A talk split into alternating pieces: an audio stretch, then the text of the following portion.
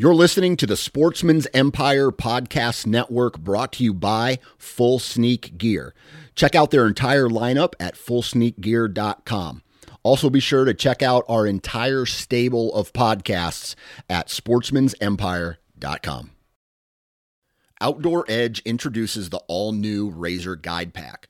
Coming in at 12 ounces and in a premium wax canvas roll pack for compact storage and travel, the Razor Guide Pack is seven blades in total, including a 5 inch replaceable blade folding knife, a 3 inch replaceable blade caping knife, and the flip and zip saw for wood or bone. Whether you're hunting the back 40 or chasing game deep in the backcountry, the Razor Guide Pack has it all. For more information, visit OutdoorEdge.com. New from Moultrie Mobile, the Feed Hub offers first of its kind cellular connection and control for nearly any spin cast feeder on the market. When used with the Moultrie Mobile app, you can monitor feed and battery levels, run feeders on demand, receive alerts when feeders are clogged, and remotely adjust feeding times. The Feed Hub is ideal for anyone who maintains feeders. Remove the guesswork and save time by planning feeder maintenance before you drive to your hunting property. For more information, visit moultriemobile.com.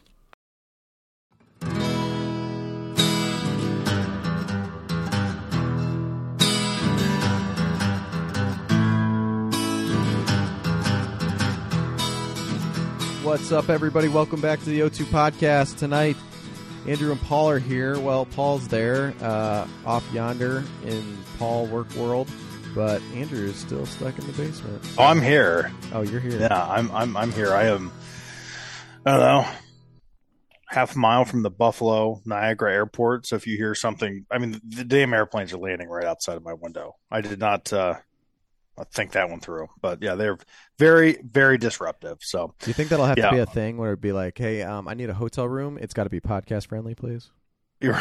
Yeah, you know, it was, it was funny. As, as as soon as I walked in, I'm like, and I heard the plane, I'm like, well, that's gonna. If if the we start hearing a up, banging so. on the wall, though, that then we're gonna have to re- redo this, Paul. Yeah, exactly. Yeah, none, none of that nonsense. So, no, man, I I feel like I haven't talked to you uh in a couple of days, man. It's been a while. You've been out hanging in the saddle and So- doing all that good stuff, man. Good to see you. Yeah, good to see you from afar. So, uh, no, Yeah. it's been. Uh, well, let's see.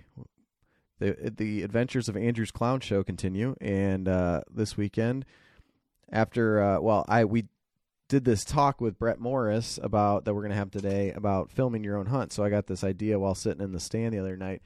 I'm gonna take this gear tie and I'm gonna use my phone and I'm gonna hook it to my bow. So if a deer comes in, I can record it Genius. brilliant, right? Uh, total DIY type stuff, and it really wasn't too bad. Actually, and and to the guy who left us the review about and said "Go Blue" at the end, I actually really just wanted to watch the Buckeyes kick Rutgers' ass from the thing, and that. And this, But then it, it was like, oh, cool, there's a camera on that. So, uh, anywho, I had the the the doe came out, and man, I wait like we talked about last week. Some of the things I was going to try to kind of calm myself. I got a lot of that part done. It's like putting all the it's like a golf swing. You got to put it all together to make it go straight and far and everything else. But like so I had that where I was situated. Okay, she wasn't watching me. I got all set. I got the camera rolling, so now I'm going to be able to fi- follow like the whole story kind of. And uh yeah, shot over top of her. So um I actually thought it was good, but man, it just re re kind of reminds me of how witty these animals are. And I'm not a rocket scientist, don't even pretend to be one. But I had her at 15 yards. Okay, my bow shoots about six or 260 feet per second. So 15 yards is what 45 feet. And that deer somehow in that amount of time, which I think if I did the math right, came out to like a fifth of a second from the time the arrow left my bow to the time it hit the ground, she ducked I don't know, six or eight inches. I mean, it was incredible. And when you look at the the video, it's not the best footage in the world, but it's like the Matrix, man. She just drops to like her elbows, and this thing just like, and then just goes. Um, They're amazing. it it really is, and Yeah. it just reminded me again of how hard it the idea of getting an animal in that close and taking her with a pseudo prehistoric type of weapon. It's I get it. It's much more modernized, but uh, There's still a high margin of error. yeah. So, um, Yeah. but it's okay. You know what? I actually I was I was I was pretty upset about that. Um, but I didn't wound her. I was probably more upset with the fact that I went back the next day and sat for eight and a half hours and see any deer. Um, there you go. Yeah. rookie mistake. But I had the opportunity. I want to blow that stand out now before the rut. You're not a you're not a rookie. Stop saying that. uh, well, you're right. Uh, just a dipshit. So, there you go. but Oh god, we both are. Yeah. So Justin is our friend from the north. I'm I'm, I'm I think he lives in Ohio, but uh, he is the Michigan fan that commented, gives review. Justin, appreciate you listening. Uh, we'll see you boys in November here in Columbus. So yeah, and. Shout out. We got a bunch of reviews this week. So yeah, what was that, man? Yeah, it was really like five of them overnight. We got uh, Mike Wright. Mike and I have talked on Instagram. Mike, thanks for listening, man. Thanks for the review. Appreciate you. Bo Him, I believe I'm saying that right. Appreciate you, Bo. Tom. Um, yeah, Tom, and then and then it's time, and I'm gonna assume that it's time is is like uh Mickey Marotti, the Ohio State strength coach that always like yells like it is time. That's so Mickey Marotti. Thank you for listening. If you're not Mickey Marotti, feel free to reach out to us and uh, let us know. You guys want some free stuff? Hit us up, man. Go wild Instagram. Get you, get you taken care of, Get man. Appreciate the support. Appreciate the uh, the reviews, and that goes for the rest of you guys. Listen, you want to leave us a review, man? We would greatly, greatly appreciate it. So yeah, it helps us. And it does. And uh, you know, the best way to find us on social media, Andrew, go wild. time to These go. guys wild freaking rocket ship, man. Wow, we've had some good conversations uh, with with the Go Wild crew the last couple of days.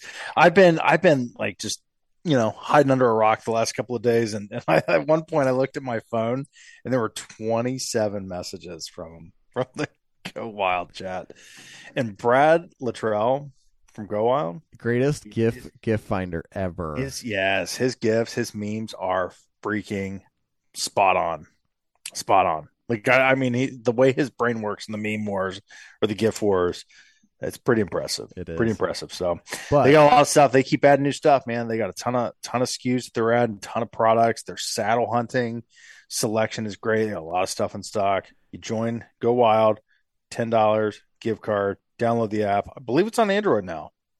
I heard Derek talking about that on the Blue River Bow Hunting podcast. yeah.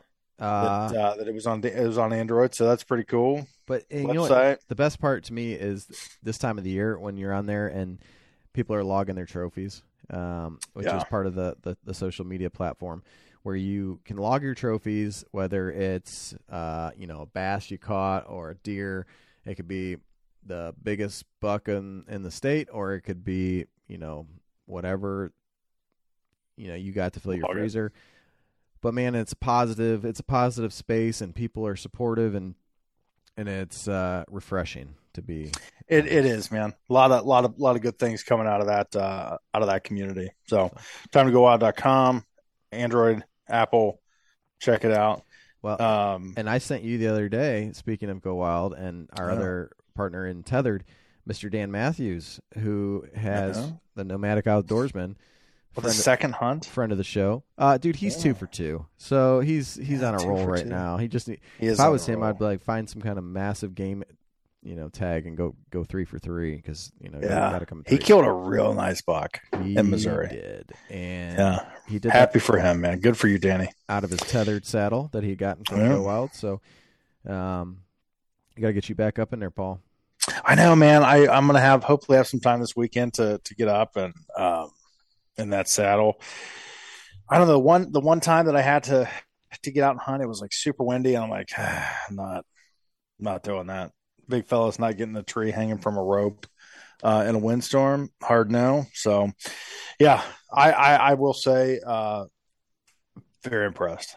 Yeah. I one of our one of our listeners uh, took took the leap and, and bought a saddle system, bought a tethered system last week, and, and he texted me on Saturday. He's like, "Man, I've been in this thing for four hours. And this is freaking awesome." I'm like, "I know, I know it is." Like I doubted it, and I was wrong. So, So, and big I fan. big fans tethered. Um, Yeah, was it tetherednation.com? The tree I was in the other day, uh, yeah, it's about about a four inch diameter when I'm up in the top. So that's that's awesome. It's- I, I'll tell you what, the two I like the smaller diameter trees. I feel like it's more versatile, right? Is that just me? it's uh it's just something different, you know. For Yeah. a, a ladder stand could never been up in there, or Oh God, the branches I no. work around. I don't know if you can get a climber. Maybe I've never really done the well a climber you couldn't have, but the hang-ons and stuff like that. So it's definitely like we've heard people talk Tony Peterson and stuff. It's a tool, and it can definitely change your your game a little bit. Yeah, it's not. It's yeah, it's definitely it's not it's not for everyone, and I respect that. Um, yeah, if you if you're if you're on the fence, definitely give it a try. So All right, TetheredNation.com. and you got something cool this week. Pretty jealous of it, man. I don't like boys. to, I don't like to do this hard sell idea. Uh, you know I'm a First Lite homer, but got my hands on a transfer pack. Okay, that's their new backpack that they came out with. This is this is worth the money. I'm hands down. If you need a backpack, or even if you don't think you need a backpack, but you might be maybe interested, I think it's 81 days till Christmas. Uh, get this on the list because I've used a, a pack for a couple years that I thought was good, but in hindsight, this one has it all. It's got the built-in bow rope, which I didn't use, but it's one of those things like if you ever forget your bow rope and you want to kick your own ass, like um, it's already there. You don't even don't even have to think about it. But it's got every tie down you could need, every hook. It opens from the top. It, there's so much space. I thought it was too big at first. I think I told you that. I was like, dude, this thing's like I You did. That was the first thing. You're like, this this backpack is way too big. It's too big. And then at the end of your hunt, you're like, this thing is freaking awesome. It's amazing because it cinches down. You know, you can like you can make it smaller. Essentially, it's got the ability to go in and out. It's got this backpack or this internal um, area that you can put your your stand or your saddle platform. It can hook your sticks on there. Oh my gosh! I mean, Can you haul a deer out in that thing? Can you quarter it up, put it in bags, and haul it out? I think I think if you were creative, you could. Yeah. Uh, it's definitely got enough support and stuff to do that, and God knows it has enough wraps and or you know straps and different things. Got pockets galore. Uh, it's one of those things that you need to know where you put everything because if not, it's probably in a hidden pocket somewhere. Oh, And, jeez. uh, anywho, the ability to pack clothes in, you know, and so you're not sweating the whole way in. That those guys thought that out to a T, and uh, big kudos to them. So, Mm. Can't wait to see it, man. oh, To awesome. stop over at the compound months and see and see what you got going on. So, we got any we got any news from the state happening? I know the they the state released the first couple of days, not a full week, first couple of day harvest totals. Um, way more than I thought that they were going to be. Do you, Yeah. do you have those on hand? You I- talked about that. I do. As of September 27th, so we're about a week out now at this point. That was probably the first week of the season. 6,148 total deer harvested.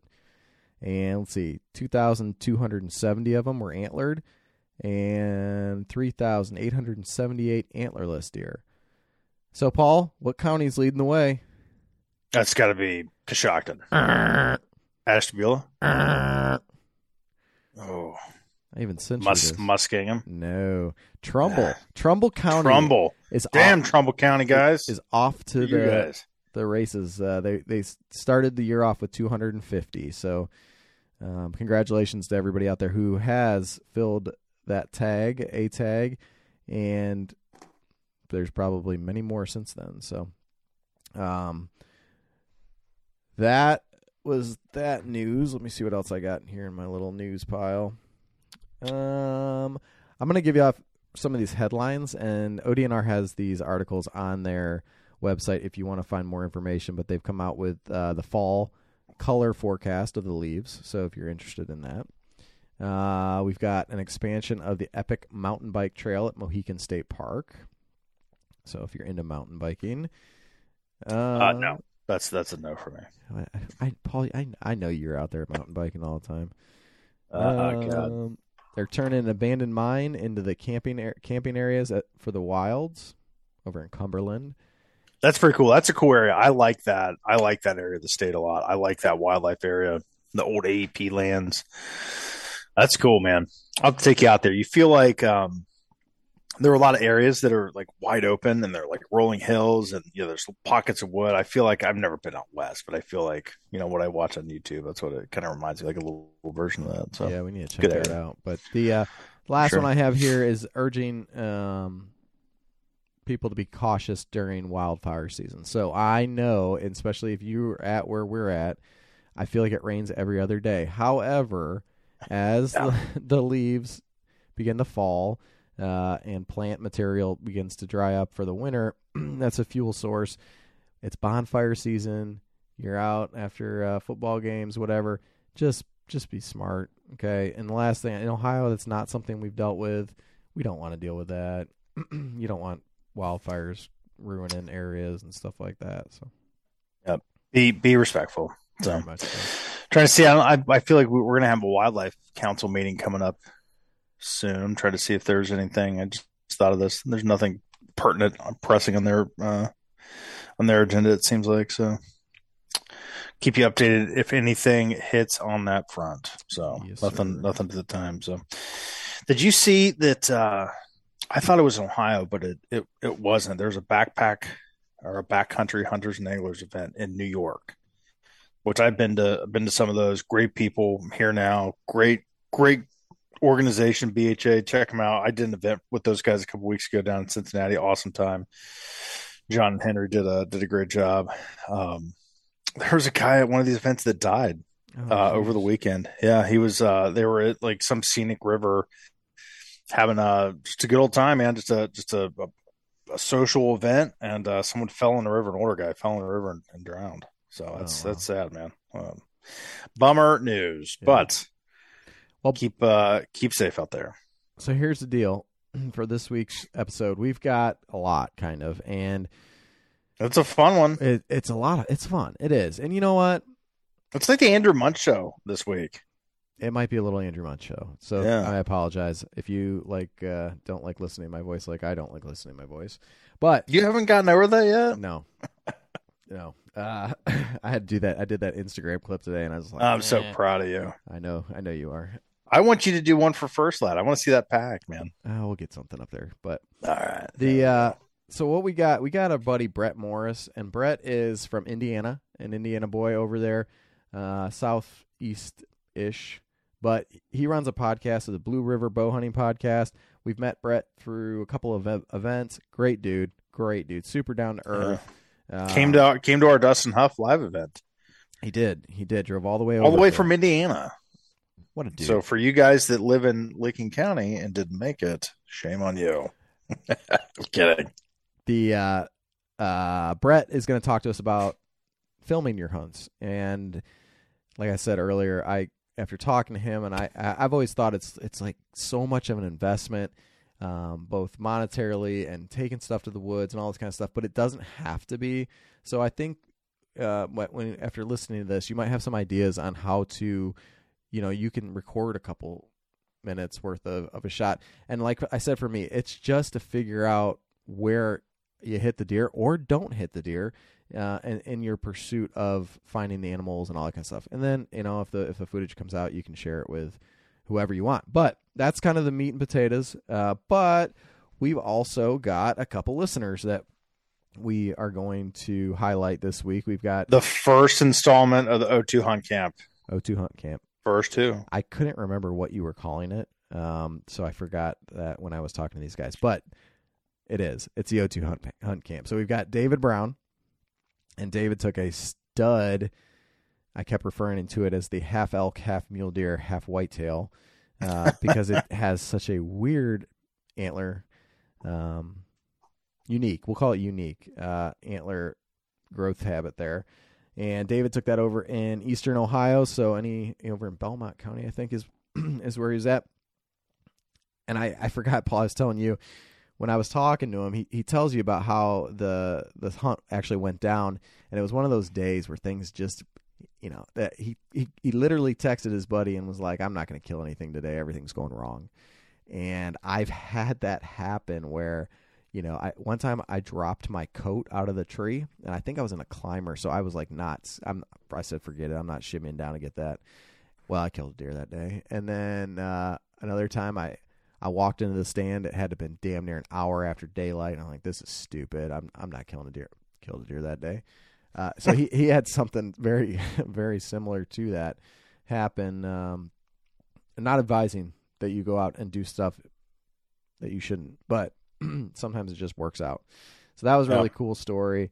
And then our buddy Gage Hall on the other end of the state, up in Northwest Killer. Ohio. Gage Hall, the deer killer. Dude, he's having a, a year. He got a, Yeah, that so tom proud. back in the spring, and uh, he took his first deer with a compound. So um, Yeah. he was excited, and he did a really good job telling us that story. So, what else, Paul? I think, I think from us, that's about it, isn't it? I think that's it, man. We've got some cool, cool episodes coming up. Some how-to episodes rolling your way. Yep. And then Let us uh, know what you want to hear, man. Find us, find us on the uh, on the on the internets. So, the dot o two dot podcast on Instagram. But you can bypass that, go right to Go Wild and uh, O2 Podcast on there. We got our website is the02podcast.com. We got some new shirts up there with that Ohio flag logo. That's kind of one of my favorites. The hats with the Ohio Hats. flag. Yeah, it's pretty neat, man. And then uh, if you want to help support the show, Patreon, we've got patreon.com slash the O2 podcast. Um, and I just want to be clear, like Paul and I, we, when we started doing this, we're not having any intentions of, I don't want getting rich or trying to make this a full-time job, right? This is kind of a hobby, something for us to do. We love to talk about the outdoors and hunting and all that kind of stuff. But we like to travel to to go to some of these events and to go see people and interview them, and, and that's the kind of stuff when, when we're talking about, um, you know, supporting the show through Patreon or something like that. Yeah, That's that's what we're the, the kind of the end goal is there. So yeah. We're not taking that money and hunting elk out west. That that is definitely not happening. We're trying not to Absolutely. run our own personal bank accounts into the ground. So we're we're trying to stay married and, and not have wives up our up our asses about uh you know traveling all the time. So you're damn right we are. Anywho, we will start the, the episode here with David's story. We'll get you Brett's content on the filming, and then finish up with Gage Hall's discussion of his first compound kill. So Yeah, good stuff. Thanks for the reviews, guys. Keep them keep them coming. If uh, if you if you shoot a deer, you shoot a you know squirrel, pheasant, whatever. You have a good trip, a bear, a moose, doesn't matter. If you want to get on the show, talk about your hunt, reach out to us, give us the reviews uh, on on uh, Spotify and Android and Apple. Man, we we couldn't be more appreciative of those. And uh, and if you have given us a review, reach out to us. sounds good. So- Paul, safe travels, my man. All right, man. Thanks for listening, guys. Yep, take care, everybody.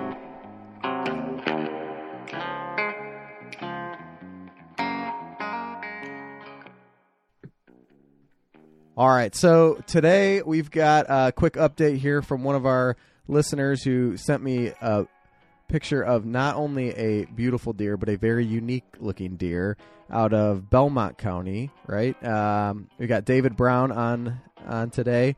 David, how are you today? I'm doing great. How about yourself? Oh man, we're we're good. It uh, it's Monday, and uh, I'm that many more days closer to the weekend to get back into the woods. But, um, so tell us, David, where tell us about yourself, where you're at, what you've uh, what you've accomplished so far in this early part of the deer season. Yeah, so I'm in uh, Belmont County, Ohio. Um, we're out uh, in the uh, thick hill country of Ohio. Um, You're that's east, right? That's like almost right on the Pennsylvania line, or is it? yeah, we're uh, all the way as far east as you can go. Okay. So, uh, yeah, my uh, season came to a very quick end this year, but uh, that's uh, a good thing, I guess. Uh, are you married? I am. Okay, so now your wife's gonna be like, "Great, you got all this free time because you've already taken care of business, and you can just hang out with us the rest of the year, right?" I think that was the the first words out of my mouth before I had on the ground. You'll- yeah. You'll learn your lesson, right? So, uh, no, you you took down a, a butte, man. And when you initially sent it to me, the question was kind of like, is this thing half mule deer, half elk, half deer, or whitetail? And it, it really does have that look to it. And uh, if anybody wonders, let's see here real quick. We've got D Brown underscore thirty five is your Instagram, and then I think I put that picture up on our uh, wall as well. If you want to take a look and follow along with the story, but tell us, David, like what does this guy just happen to wander into your life that night or morning or whatever and or you put in a lot of work and time on this or Yeah, so we've got a a pretty long history with this deer. We've actually got uh, pictures um, of this deer dating back six years, um, and probably probably more than that if I had to guess. Um, but we think we've tracked this deer for the last six years at least. Um, so we've got some history with him, that's for sure. Is that how old you think he is? Well, I'm guessing he's he's at least six is, is our is our best guess. Um, I'd like to get uh, get him tested and see exactly what he is, but um, yeah, that's as of right now, that's what we think. Just going back uh, to date on pictures, is um, man, he is unique. Tell us, tell us what. How, I mean, how do you describe it besides half mule deer, half elk, half whitetail? that that's my best way to describe him, really. Um, and that's how everybody else is, uh, you know, kind of going by too. Um, but he is, uh, he is unique, and I know when I saw him this year uh, on camera for the first time, my eyes just popped out of my head. Oh, I bet jaw hit the ground. The um, yeah, I don't even know how to explain it. I'm looking at it right now. It's it, it's. He's like, got the big eye guards, kind of swoop down and come out like kind of like an elk would do, and he's got the big splits and the height like a mule deer. Yeah, that's right in eastern Ohio. So, um, yeah. All right, so you've had him on the camera for a while. Uh, have you gotten sheds off of him in the past, or? I have not. So this deer, um, every year, he uh, shows up the first few weeks, um, and then after that, he kind of goes nocturnal, and by the end of the season, he kind of disappears. Um, last year, I think around gun season was the last we had seen of this deer, um, right after the rut, and then didn't show back up until this year. Was his antler habit similar in the past as far as this unique look, or is it something that this year really just took a turn? No, completely different this year, and that's kind of the kind of a unique story, I guess, too. Um, uh, that I'll that I'll explain here is how didn't even really know what deer we were hunting actually um, until recently, and that's kind of played in part of how I got this deer on the ground. Wow, yeah, that's crazy. So, but in general, you knew if you were gonna you were gonna get them, it had to be early in the season. So, were you putting all your eggs in that basket then? Exactly. Yes. So, so I guess I'll I'll start the story from uh, going back to last year. Um, last year we had uh, started putting cameras out, and this deer was only in one spot where I really is, was finding this deer. He was, we knew where he was bedding in some thick cover, and right on the edge of this thick cover, it opened up into a real big oak flat and lots of acorns every year. Um, so we finally pinpointed him last year. Um, and by the time we figured out where he was at, he was starting to, you know, go off his pattern. He was not coming in regular. Um, it seemed like the first two weeks of the season, he was kind of coming in um, during daylight hours. And then after that, you know, come mid October, mid to end October, that's when he really started to kind of go in and out and a lot of nocturnal hours. Um, so last year he was a real high, heavy eight point. Um, I mean, real high off of his head, mainframe eight, no stickers, no splits, nothing. Um, and he was a really nice deer. And if I was in the woods last year, I was hunting this deer, and it was a lot. And never laid eyes on him once. It seemed like if I was there, he wasn't. If I wasn't there, he was. It was kind of one of those frustrating deals. Um, so after I ended up killing another deer um, on another property uh, come gun season, um, just because he was not after the rut, he was non-existent. He never showed up. Um, so I ended up taking another uh, another buck, and this year we put out um, cell cameras, um, and it kind of it really helped me. That that that cell camera changed that whole area and the whole process of hunting because we didn't have to disturb that area. We put it back there once, and he, uh, you know, we started finally getting some pictures of this deer. And honestly, we didn't even think it was that eight point from last year. we had another seven point in the area last year that was kind of messed up, real wicked looking deer, but he wasn't real big and we thought it's got to be that one just because of the messed up rack. So as we're getting more pictures um, and and uh, of this deer, we started thinking, man, with with his height and his mass, there's a chance. My buddy nicknamed him Big Daddy, the eight point from last year is what he called him. All he right. said, "There's got to be a chance that this is Big Daddy," and just from going back to last year of what he was doing regularly, same area, same same, you know, same place, everything, and I started getting it in my head that if this is him, then he's doing the same thing he is last year. I need to hunt him now before he disappears because he's probably going to do the same thing. Um, so I, I waited till the till the conditions were right, and I, at this point, I was still not 100 percent sure. Me and a buddy of mine were saying, you know, it's almost got to be him, but he just changed so much from last year to this year. We we we couldn't say for sure, and he had no really characteristics that we could find that were real obvious that that pointed us to him.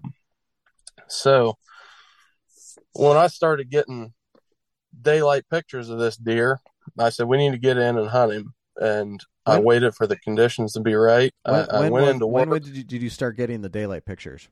Uh, probably about two weeks, week and a half to two weeks before season. Perfect. I have to look see exactly when it was, but it was a couple weeks before season. He already he had already shed his velvet Okay. at this point, so I never got a uh, velvet picture of this deer.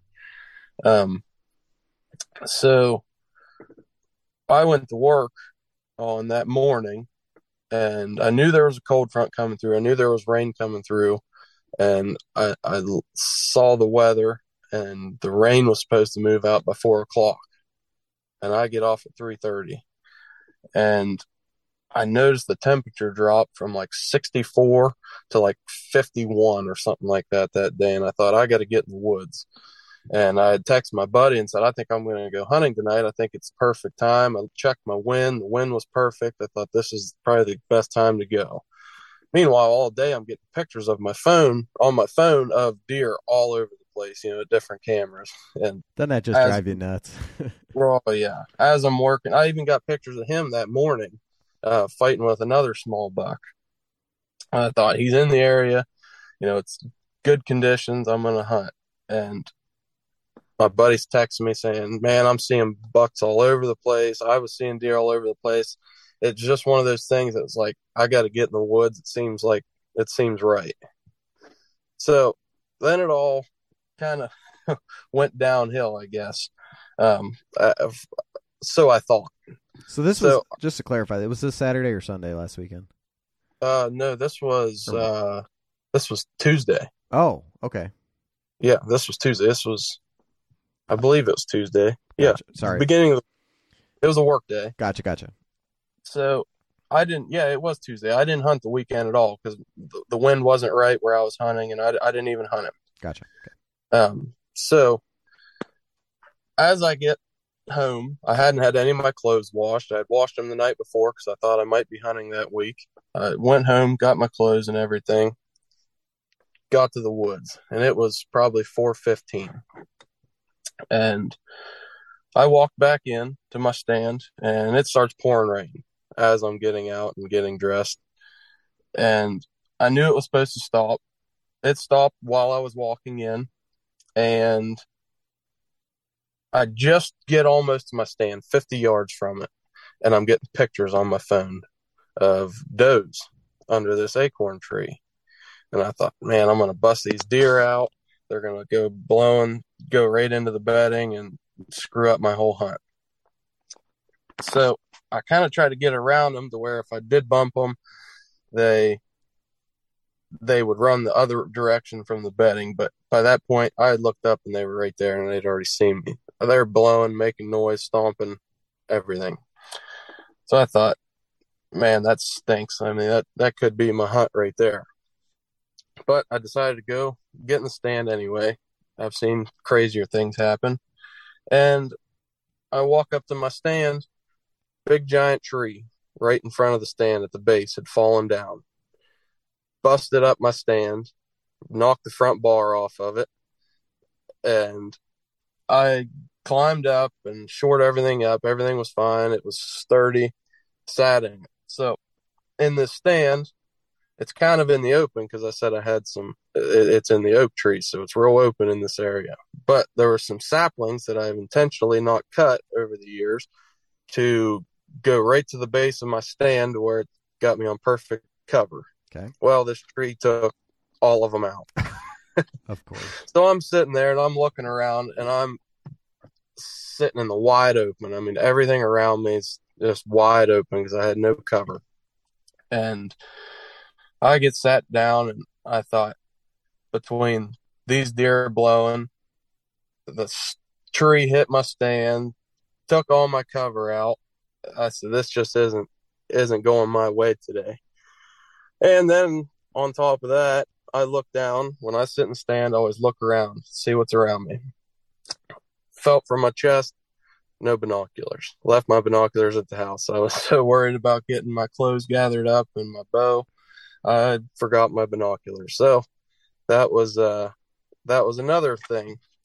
So I just got done getting all my stuff on, my mask and everything, and I texted my buddy and said, dude, there's no way I'm killing a deer tonight. I said, everything's, n- nothing's going my way. I said, everything's going wrong.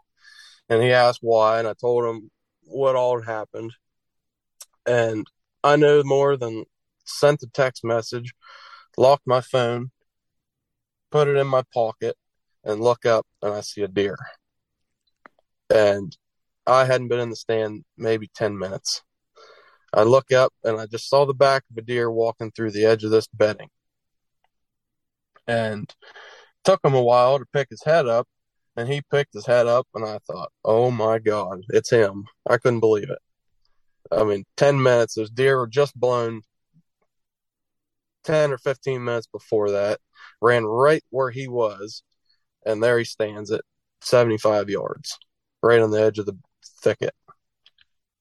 So he continued to eat acorns the whole way. And where he was at, I had several trees in a group in between me and him. And I thought, if he can just come right through those trees, I, I've, I don't need cover. Those trees are going to be my cover. And when he steps out, he's going to be right in an opening that I'd already ranged and knew the range. What's he do? He walks right through the opening where there was no trees and I had no cover. So uh, this deer kept going in and out, in and out, in and out. I mean, he was walking back and forth. He'd come 10 steps to me and then five away, just eating acorns. You can hear him crunching and popping in his mouth. Um, and I mean, you can imagine my heart's beating a million miles an hour. And he finally comes in. It was actually, it felt like an hour, but it was actually a little over 20 minutes. It's that And- that time time warp that happens when you're in the tree, isn't it? Oh yeah, yeah, for sure. It was, it was. uh I was like a stone. I wasn't moving because I knew I didn't have much cover, and I, I didn't. The last thing I wanted to do was spook him. Right. So he finally turned and walked right through that clump of trees that I told you that he couldn't see me. I mean, I could see, I could see his antlers on both sides of these oak trees, but I could not see his face. I couldn't see his eyes. So he gets out into this opening and, and, and finally gets away from those trees and looks dead at me. I mean, he it felt like he was looking into my soul. He was looking at me so hard, and he finally uh, just went back down to eating. Never never saw me. I was I was uh, kind of shocked. So did you And then he did it did you catch eye contact with him, or were you trying to like look away, or I was eye, eye contact the whole time. okay? I always I never know what to do when it comes to that. It's like, are they looking at me? Are they staring into my soul, or what's going on? But I know. I I was making eye contact, but I didn't blink. I thought this deer's old enough and smart enough. He might see me blink and leave. Whether he would or not, I don't know. But that was my thought in my head. Didn't blink. I was just looking dead at him. And he finally went back down to eating, and finally fed right to where I ranged. I knew this opening I had. I had a, a, a shot I, I ranged the narrow the, the closest opening at 20 yards and the furthest at 30.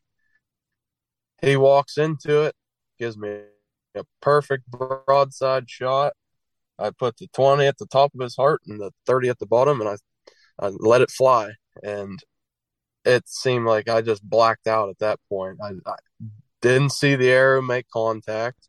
I didn't see blood coming out. I heard a pretty good thump, which could have been a tree or you know stump behind it. I my my first thought in my head was I smoked him.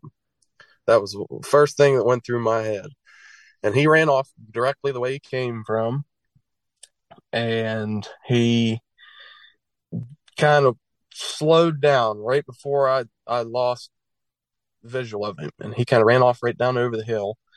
And I guess maybe it's me, maybe it's everybody. As soon as I didn't see him drop and he ran off, I thought, I just screwed this up. I made a terrible shot. I missed him. You know, I, I've got all kinds of, you know, second guessing going on in my head, even though I originally thought I smoked him. He kind of dropped when I shot him, and I couldn't see the arrow make contact because he it was kind of below some under undergrowth. Okay. Um. So I didn't know what to do. I, am you know, uh, freaking out at this point. I couldn't believe it even happened.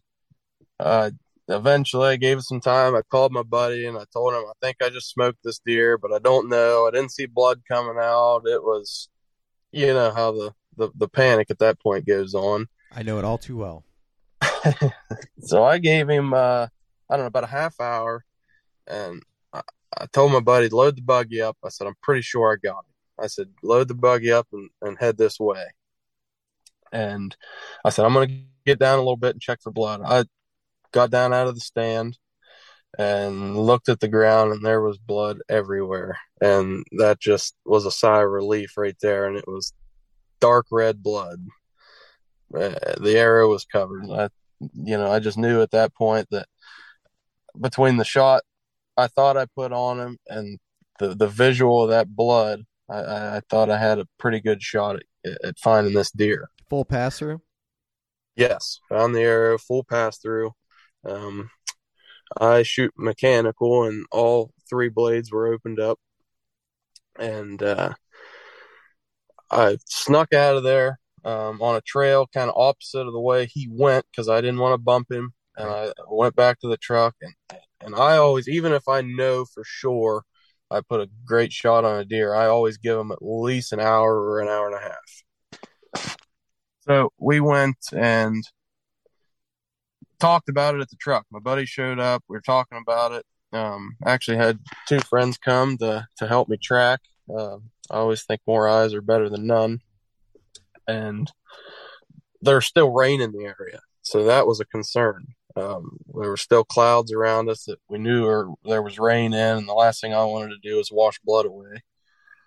So about an hour and a half, and we could see rain coming. So we got back in there, and it was probably by the time we started looking for him, it's probably an hour, uh, forty-five minutes, and we tracked him about between sixty and sixty-five yards, and uh, he was laying about ten yards from the last place I saw him. That's awesome. So, and judging by the picture, it looks like you found him with with plenty of light left in the day. Yeah, yeah, we did. Oh. But so I I shot him at like 501 um and you know, an hour and a half, hour 45.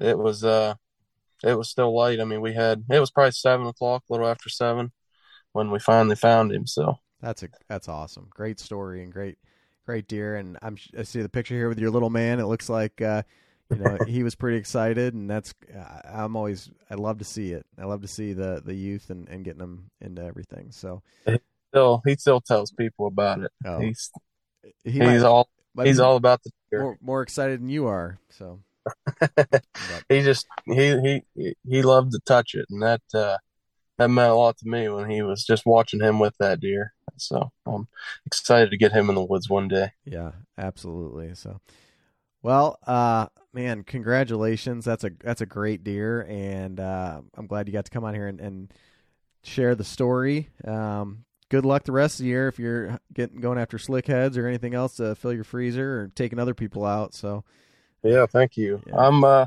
I got some friends that uh we're gonna try to get deer for and uh, uh I've got some family out in Indiana. I might go uh might go test the waters out there. I've never never deer hunted out of state, but since I'm done so early, it's kind of bittersweet. I think I might uh try a little bit of out of state hunting. well, we had that guy, that Dustin Huff guy, on at one point, and Mm. I guess they got he he found a pretty big deer over there in Indiana. So maybe maybe your luck will continue. Um, Yeah, he was a he was a decent buck, I guess. oh shoot! So well, hey David, Yeah. I appreciate you coming on. Uh, again, it's uh, D Brown underscore thirty five is on Instagram. There, if anybody wants to check this deer out, um, congratulations, man.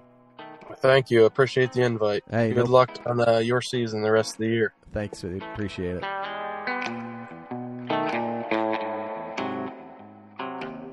And what's up, everybody? Welcome back to the O2 podcast. Tonight, I'm joined by our very special guest, Mr. Brett Morris. Brett, how's it going? Not too bad. How about yourself, bud? Oh man, we are uh, living the dream over here. Week one of uh, hunting season, so uh, I think we'll release this next week. So we'll be a couple weeks in, and then by then you will have been out in the woods for your first go at it. Uh, and you're over in Indiana, right? Yep, Indiana, East Central Indiana. I'm close to like the uh, Indiana Ohio border. Gotcha. So before we get going, let's give everybody a little rundown of who you are, what you do, you know, age, date of birth, social security number, whatever you want to share, uh, and and get everybody up to speed. Uh, well, I'm Brett Morris. Uh, I'm 33 years old. I don't I'm really want your social security number. Nah, I won't give you that. You- I'm sure you would get me on that one. uh, but I'm from uh, East Central Indiana, a little uh, small farm town, Knightstown, uh, Indiana. Uh, I got a wife and a five year old son. I'm about as blue collar as it gets. I, I work uh, a union construction job out of Indianapolis uh, five days a week, and then after that, uh, it's time to get uh, get my hands dirty or sometimes a little bloody. Hopefully, And and our, our listeners can't see, but you've got plenty of nice big racks on the wall hanging behind you. Uh, so we know you know what you're doing there. Well, hopefully I get to to add to that. And there's actually a couple that you can't even see, and some turkeys back here too. Awesome. Yeah, we got we got to know Brett. Um, you came over for one of our, our shows where we had Dustin Huff um, down at the Granville Brewery. So uh, we appreciated that. But we got to know you there and through some of the Go Wild stuff. And uh, yeah, it always seems to ends up uh, we're, we're drinking beer though when it when it happens. There's nothing wrong with that, but uh, yeah, yeah, I think uh, last several times we, I've been around you, I think I may had one too many, but it's always a good time uh, to do so, man. That's all good. So, well, Brett, um, we've talked about this a little bit, and I was on your show there, I don't know, a few weeks ago, but tonight I want to talk about filming your hunts. All right. So, uh, I talked about it on our show this week. You know, I had a, a shot, and I was I woke up this morning and had your text messages. It was it was wonderful. Uh, but where I shot a doe, it didn't pan out the way I wanted it to. Um, it was not. I'm not real proud of that moment. But the mind that I have, like I, I have to understand why you know what happened. A plus B equals C, and trying to figure out those things through. And the only thing, I mean, your mind when you're going through the moment, at least for myself, it is very cloudy. And the idea of filming the hunt in order to be able to go back and relive that moment, see where the arrow actually hit, figure out what actually happened, put all the pieces together. Did they move? Did they duck the string? All that kind of stuff. Um, that idea really is something that I think a lot about, but it also seems very overwhelming. And I know when I'm trying to climb a tree and I've got sticks and platform and bow and this gadget and that gadget, the last thing I feel like I need is, you know, 10 arms hanging around and three cameras that I'm trying to fool with and all this stuff. Is it looking at me? Is it looking at the deer? You know, so I know, like most things that we do in the hunting world, you can do kind of dip your toe in it, or you can go head first and or gradually grow your, um, you know, your equipment and all that kind of stuff. So I kind of want to go through um, filming 101, filming 201, filming 301. Talk about the equipment that's needed, the process, what to expect, and then uh, we'll just see, you know, where that takes us. So you filmed hunts for how long? Uh, this will be my fifth year filming hunts. Okay, so you've got some good experience. And are you filming yourself? Are you filming others, or a mix of both? Uh, a mix of both. I would say it, it's crazy. Um, you know, I have uh, we have our brand Blue River Bow Hunting, uh, and I'm basically a full time cameraman, but I do self film. It is very hard. Uh, just like the situation you talked about in being in the tree where you drew back and you felt like you you always kind of rush yourself a little bit. You know, when you add a camera to that, that is a whole nother ball game. So I wanted to take that pressure off of me or uh, any of the guys that I hunt with, and and they do that for me too. But taking that pressure off and focusing in on just hunting, and whoever's behind the camera is basically focusing on just the camera to get everything you know perfect as far as getting our shots like the one i sent you i was just a cameraman that day doe came in 30 yards and if you put your finger on the screen uh, of that shot when he shot uh, that that that doe dropped every bit of a foot and that arrow went right up into no man's land. Uh, we, we couldn't find much blood, very little blood. Actually, saw her the next morning that we hunted that place, so we knew that she was okay. But it was kind of cool to see see that from our from our viewpoint, you know. Uh, but it's just it's it can be very overwhelming. But I think if you're just gonna start off into filming, just to see if you like it. Do it with your phone. There's plenty of devices that you can get out there where you can just hook your phone into something, whether it be some like a, a twisty tie type of thing where you can put it on a limb, or in, maybe in your case, if you're saddle hunting, you kind of twist it around your sat your tether or whatever, uh, your bridge, and you, you know just have that kind of view. I mean, when I first started, didn't know where I was going. I, I didn't really, for that matter and it's just like anything else. I went down a rabbit hole, uh, explored as much as I could. Uh, I started off with a Sony Handycam uh, and a and a camera arm that creaked just about every time that I moved it. Uh, but we just uh, that's something that we wanted to do. Me and a couple guys. We're like, hey, let's let's do this. If we're gonna do it, let's do it. So we had, I think we had two years with the Sony Handycam, uh, and hooked it up. Had some incredible hunts. Uh, our very first YouTube we put out, we had like two years worth of footage, and it's not great footage. I'm gonna I'm not gonna lie to you, it's not great footage. Some of it's not that great camera quality. Some of it's pretty shaky. I actually have a video of my cousin shooting about a 130 inch buck at, at 15 yards, uh, and breaking it all down was very hard back then because just the quality of it wasn't really all that great. But we started somewhere and everybody has to start somewhere on that aspect. Unless you went to college to be some kind of professional cameraman you're probably not going to know a whole lot about the equipment. Okay. So uh, let's you starting with 101 you're talking about having using your camera all that kind of stuff. I'm trying to visualize this. So i'm sitting up in the saddle and i've got my camera mm-hmm. or my phone okay and I'm trying to position this so it's on the deer, or do you position it and you know that would you position it facing you? I would, I would at first I would just play with it with the camera facing the deer. Get some footage. Maybe you, you don't feel like shooting a doe that day. Maybe you don't have any doe tags left. Maybe it's a smaller buck you don't want to take. Just mess with it. You know, the deer's coming in, kind of get creative a little bit. Maybe zoom in on a little bit for a minute, maybe, and then stop stop your recording and then start a new one and maybe zoom out a little bit get get what's going on around you and just kind of throw it all together and see if it's something that you like. If you get up there and you're like i'm not messing with this. I'd rather just focus here. I'm here to deer hunt. I'm not here to mess with the camera. Uh, and i get that. I, I, I went through that little spell. Uh, I, I took a trip in 2020 to buffalo county wisconsin the best county pope and young boone and crockett in the in the nation uh, and I had a, a 130 come in, uh, and and my camera arm wouldn't swing anymore. Guess what I did? I forgot the camera, turned around on the other side of the tree, and I shot the deer. Uh, I was not messing around with it at that time. I wish I would have had a cameraman, but um, I would say just dip your toes in it, man. They, they make devices uh, that are kind of like a camera arm, or you can get an actual camera arm that fits your phone. There's adapters, uh, but just messing with your phone. I mean, iPhones take excellent excellent video, probably better than some of those Sony handycams and stuff like that. But I would just mess with it, and then maybe before, uh, you know, when you first get settled in, in the stand or the saddle or whatever you're hunting, turn it, talk to it for a minute. You know, get used to having your face on there. And some people get really clammed up uh, on that thing. Me being one of them. When I first started doing it, I, I felt really nervous and almost felt stupid to do it.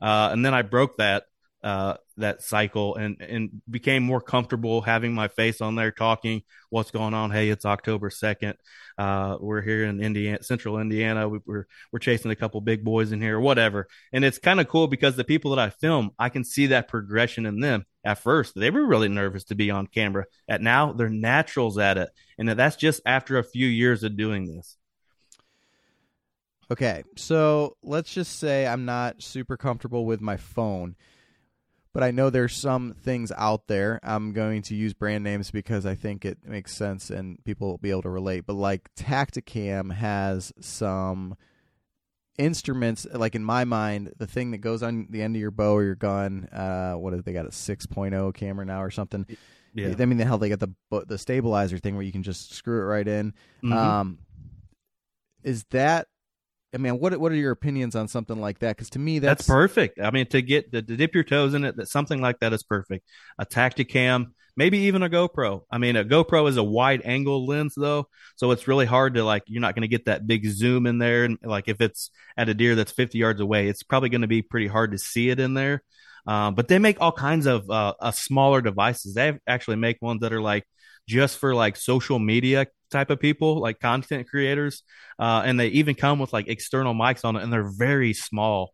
Uh, but they all usually have a, a, connector on the bottom where you can screw it to something, adapters and that kind of thing. Uh, and I would just mess with something like that if you're going to dip your toes into it. And uh, Tactacam is perfect to get started. Um, sometimes I haven't seen the newer ones, but some of the older ones, the, the the video on it is just a little bit blurry. But it's no different than me using when I started with the Sony Handycam. It wasn't very clear either, but um, getting those shots with your bow is perfect. And I'm not telling somebody if they start off if they want to uh, put their their their content out there, you know, if it's a two or three minute clip of the of the, the deer coming down the trail and then you shooting it that's perfect to start off with that's just a baseline if you want to take it further if you think hey this is awesome this is all i need i just want to uh, capture that moment of me shooting something or harvesting an animal or whatever and, and you can turn the camera back on when you're uh, you know blood trailing uh, on your bow and hold it or whatever a certain way. I mean, the endless, the possibilities are endless with something like that. Or you, you know, you you do the same thing and you have your buddy use his phone to film you and then have him send the video to you or something. I mean, there's so many ways to dip your dip your toes in it for sure. Yeah. And I think Tactacam does do a nice job of having those mounts and stuff. They make it idiot proof, right? Yeah, um, right. Although I did have one last year, and I was screwing around with it because uh, for exactly the reason that happened the other night. Of course, the other night I did not put it on because I stripped the Allen wrench bolt, whatever, and mm-hmm. I couldn't. Whatever. That's another story. That's because I'm I'm a moron. But the uh, the first time I tried to use it, I, I hit the button to start recording. I was hunting on the ground, which I never do, but happened to do that time, and it's got this like blue and green pulsating light, and it was dusk well, guess who saw that blue and green pulsating light? Oh, the, the deer that was 15 yards away, 20 yards away. I was like, oh, well, we're done here. So it's, funny. I actually, and I'm sure we'll get into it with the uh, when we go to uh, 201 and all that. The camera that I actually use has when I hit record, it actually has a red light uh, on the top of the camera, I take a piece of black electrical tape, and even it being an expensive camera, I stick that black electrical tape right on there. Because I do it for I use it for turkey hunting and stuff like that too, and I don't want anybody to see that red light. right. No, and that's definitely that's one of those things I think you're once you once it happens to you once you, you realize it right? And you're not going to let it happen again so. Um okay so starting basic you know just messing around with your phone maybe a tactacam package something like that um, I'm sure there's other ones out there. Yeah. We're going to take the next step. Okay. And I don't know what that looks like. I don't know. I, I would assume like the highest level, it's when you've got a guy hanging next to you in the tree with three or four cameras going. So maybe this is kind of, you know, guys that are trying to put together YouTube clips and okay. they want to uh, have a couple angles. They don't want to sink two thousand dollars into this, but have something that they'll be get enough footage from that they can, um, you know, put something together to upload into YouTube. is that a GoPro? Is that your Sony Handycam? Is that a combination of that and your phone and Tactacam or something like together? I would say either. Um, I'll, I'll I won't go too deep, obviously, just yet, but um, I would say like a consumer camcorder, uh, and there's endless, endless uh, uh, tools that come with that, whether it be an external mic, uh, whether it be a remote, um, fluid head. I don't. I know it's hard with somebody that don't really know that sort of thing. Um, but they they have uh, cheaper consumer cameras that you can start off with. Uh, like there's one I think it's called like the G 50 or 500. I can't remember the exact model now, but it's like uh, base model around uh, five to eight hundred bucks somewhere right in there. If you're really wanting to uh, start to dive deep a little bit, um, you could start with a DSLR, which is basically a really expensive camera. Um, as far as like taking pictures, but you can switch it to video mode and that, and you can have external mics on that. So when I first took that deep dive, uh, before I went really even deeper than that. I had two camera angles. So on my camera arm, which he- holds a fluid head, which holds my camera, and then off of the fluid head is like a, a handle, and I put a remote on that handle.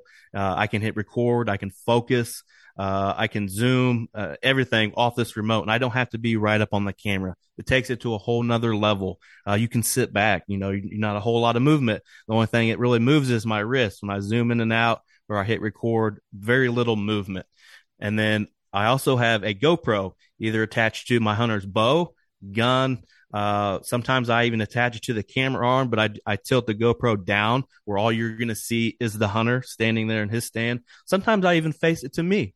That's a cool view sometimes seeing the cameraman work his angles and uh, try not to get busted by whatever it is you're chasing but um, i'd say for for something like that consumer camcorder would be my personal preference to go with. That's what i did. Uh, dslr is probably even a step ahead of uh, what i'm talking about because they got i mean you can go really deep on one of those things so your arm and your fluid head and your camera this is mm-hmm I mean, what is the I, I've seen them at at ATA or something, but it's it's just um, you know, is it connected to the tree or some somehow, yeah, and it, you can it, swing it, it, and and move it however you need. It's to. usually got a, a base which is attached to the tree, and then you put the arm in there, and depending on which one you have, it can either uh, swing out a couple times or maybe even three times to get get out there. Uh, but it's giving you that that that flow of, flow of motion um, without being jerky and stuff like that. And that your uh, fluid head comes a lot into that too as well, keeping everything really smooth. Uh, but it's it's keeping everything smooth as far as moving your camera. You know, if you have it in your hand, you know it's choppy, you're shaking, whatever. This keeps everything so solid. Especially some of those camera arms are pretty thick uh, in material, so it's solid to keep your camera steady uh, and it really capture helps you capture great footage, in my opinion. And so, I'm just bear with me. No, you're fine, buddy. The, I know it's a lot. The camera's moving, right, and you're you're doing this, and you're you're keeping the you're filming the deer or the animal that's walking. Out. I'm going to assume we're talking basically archery deer at this point. Right. That's where we're at and you move it and you keep it going until the you get it out you know the animal stops right? And then mm-hmm. you know at that point you you you leave it and then you go into your your draw and and all that kind of stuff. Now i i what happens if the animal moves? Then you have to back draw? Or is this one of those times where you say all right i'm here to hunt. I don't care if i get the footage type of thing? It just depends on what kind of uh, uh what kind of patience you have. I know i've seen people at full draw uh, with their boat and they would kind of move it with their elbow or their hip, depending on how high you have the camera. That's what makes self filming so hard because you're trying to balance so many things. I mean, you put a, a 150 in front of you and you try to get those things done. That is not an easy task, especially if you're shook up. I mean, that's why having uh, uh, a buddy with you to film you. I mean, my buddies, they don't know it, but they get really lucky having a full time cameraman all the time. Not everybody just gets that sort of thing. right. So the uh, you're you're you're right about that. Uh, yeah, I'm just trying to think, man. I mean, when I, I've like I said, I've thought about this idea. I'm I'm nervous to make the investment because I know, just like it happened last week, my brain blanks out. Like the last thing thing I think I could handle is the idea of is this deer in the camera? It moved. Okay, I got it. You know, messing with all that stuff, it boggles my mind. Now on the flip side, it might be something that helps take my mind off of, you know, rush the shot and shoot this, you know, and and really makes me focus more on what's going on. I don't know. Um, I, am not such sh- a difficult situation. I know what you're saying, man. I got a buddy. Um, he's had some incredible encounters on several different things, and he almost blacks out. I, it's it's funny to say that we joke about it, especially when we do a little bit of waterfowl waterfowl hunting. You know, we some birds come in, we drop three or four. I'm like, how many did you shoot, man? He's like, I don't know, I blacked out. I'm like, how do you do that? I know, I know it's a special thing, and once you've been in that opportunity so many times, I think, or uh, adjusted to that moment, man, I almost get to myself and I get in my head too. That's why I text you this morning because I was like, I got to help this guy out because I know he, I've been there before a million times, man. You almost just have to like talk to yourself uh, in your own head and say, calm down, calm down. Everything's fine. Just take it slow. You know, let's get adjusted. Let's get, you know, draw back, get your anchor point, and then just try to focus in on from there. And, and it can be very difficult, man. And then you add a camera into that. Uh, it can be really hard, but I would say uh, you might might be onto something. It might help you focus a little bit more. Yeah, if give you something else to think about besides just oh my god, I gotta get this done. Um, and I'm I'm with you. I think uh, you know this was our opening weekend, and as the season progresses, I personally because I've had this happen in the past. Um, just the rushing of the shot, not necessarily the pass through that didn't kill the deer or left me without the ability to find her, but. Uh, as time goes on, I think the season gets going. I'll calm down a little bit, so I'm hoping that also helps or uh, happens. But mm-hmm. anywho, so that's kind of that mid range. So we've got the camcorder, the arm, uh, the GoPro. Where are you strapping that GoPro to? Uh, I have one that almost has like like almost like it looks like octopus legs. Okay, and I can just kind of like wrap it around stuff, whether that be um, the the armrest of a tree stand or uh, like I said, I, I wrap it around my camera arm, um, or uh, there's attachments where we put it on um, uh, his gunner bow, and I can actually control that GoPro through my phone. Uh, so I can start hitting mm-hmm. record on there, and, and that's me handling a big camera with the remote and my cell phone in one hand, trying to do all of it at once. Sometimes that can be um, a task at hand. But I think uh, something that I kind of missed talking about in this second step um, is an external mic for one of those cameras. It can make a world of difference for audio. You know, uh, that, that hunt I was talking about in Buffalo County, Wisconsin, it was October. There was six inches of snow on the ground. Um, I had a, a, basket rack come in and chase a bunch of does. You can hear him running through the snow. He makes a scrape. You can hear every inch of the scrape he's making. He grunts four or five times, and you can hear everything so vividly and I don't know if the camera without the external mic would have caught it that vividly. And then it really paints a picture for somebody watching it and like, oh my God, did you hear that buck grunt running through the snow, chasing these does around? It just, I think an audio can make a world of difference, in that, my opinion. And you know what? That's funny. I would have never thought that. Yeah. I, you know, and I watch enough of these videos, and I guess you kind of take the sound part for granted. You also, I again, when you black out and you don't even not, you have no idea what sounds are being made. Maybe I don't even realize like in real life there is actually um, stuff happening. But now with the external mic and stuff, are there, are there times where that kind of can be detrimental as far as you have a lot of wind or anything like that? Well, it could be, um, but most of the um, external mic um, models come with um, it looks like a big woolly thing over the top of it. It's just a cover for the actual mic. Uh, they have like styrofoam that it's usually on there, and then they have like the wool that you can put over, and it's supposed to stop that noise. You still get a little bit of it sometimes if the winds are that strong. Um, but I think painting the picture for somebody audio wise uh, through through that mic can make a world of difference and make that video so much better. I think. Yeah. All right. So to get this we'll call it you know the 201 package. What kind of dollar frame are you looking for something like this? I, because the first go around if you're doing the Tactacam type thing i think what are you three to five hundred bucks? Or uh, you know obviously if you have your phone with you that's not an added expense. Uh, but if you're in the second range what are we, what are you thinking let's say let's let's go base model. Let's go 500 for the camera. Let's go 125 for the camera arm. Another 125 for the mic. Uh, the remote, I got mine off eBay actually for like 30 bucks. I think they normally around 100. Uh, so you're pushing. I mean, if you're uh, you're pushing a thousand dollars, you're pushing a grand for that uh, secondary kind of setup. You better be making some good videos. it, it does. And in my no, no, I, I am just saying that's what, that's what my wife would say, right? Like uh, if you're Right. gonna do this, you better damn well make some some good videos. Well, just do it like I did. Uh, when I got that secondary set up before I went really deep into it, um, I, I wrapped it up. I said, "Can this be like a Father's Day slash birthday slash everything for the entire year?"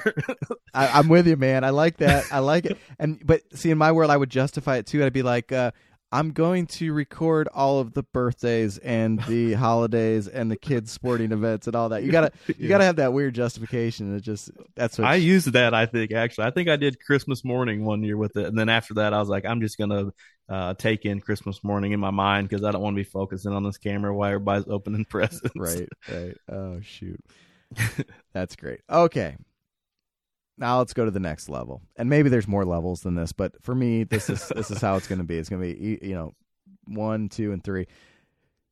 And now when I'm thinking about this, um, I'm talking your level videos with a cameraman. I'm talking the guys that do the hunting public stuff, Dave Owens, some of these other guys that are out there putting out a lot of content. Um, and I'm not saying it's it's not Hollywood quality, but it's definitely watchable. It's enjoyable, entertaining, all that kind of stuff.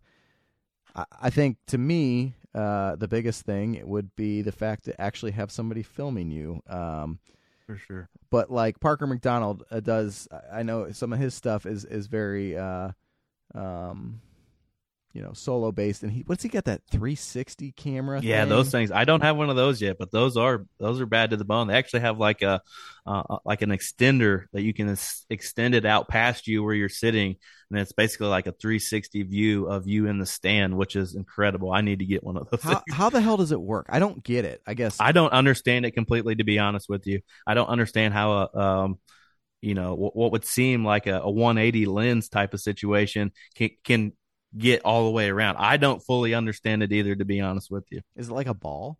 Does it look like a ball, or what's it look like? I've seen some that actually look like sticks. Almost looks like a, a fat deodorant stick.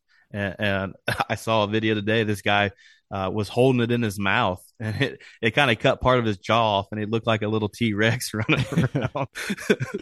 oh, that's funny. So, uh, but if you got a cameraman, right? Now this is there's more than just the filming that goes to this because, and really with any of this, because you got equipment that you're taking in the woods. Uh, like I said earlier, I already feel like I carry half of my life with me.